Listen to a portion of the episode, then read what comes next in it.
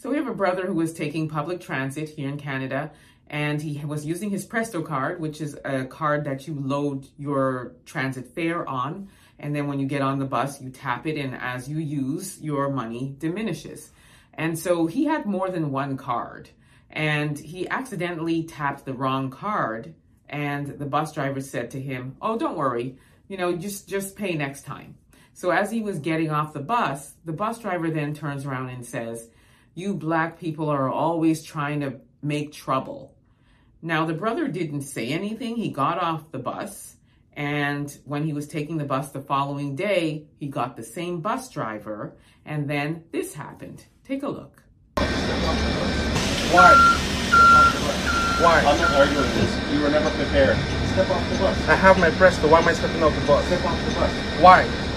Off the bus. Off the bus. Why? Step off the bus. Why? Step off I'm the a paying customer. Why should I step off the bus? Because. Because you're of being what? belligerent. Step off the bus. I am not. Step off the bus or I'm calling the cops. Okay, call the cops. then. 583, um, can I have the police at this location?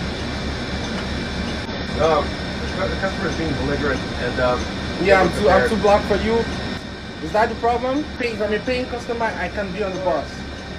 So this brother, once again, had more than one Presto card, which he should definitely not do. If you have one card, don't have multiples because it's very easy to get confused.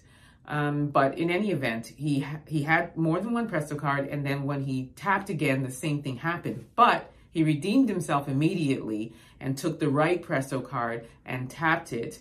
But the bus driver said to him that he needs to get off the bus. As you can hear, he told him to get off the bus um, and then ended up calling the police on him.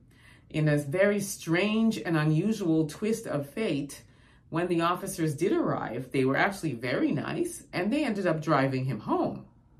And these were them folks officers.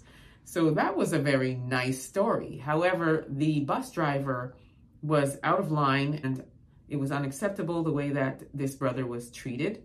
And if I were that brother, I would have definitely uh, filed charges against this bus driver because he did pay his fare. So even if he had made the mistake, he did pay his fare. So he has every right to stay on the bus and he had no right to kick him off the bus.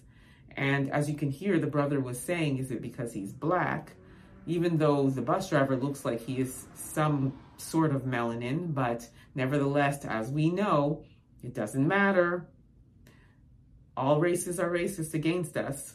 It's interesting that it turned out this way, and I'm glad that it turned out this way for this brother because oftentimes when the police are called on a black man, it doesn't end this way.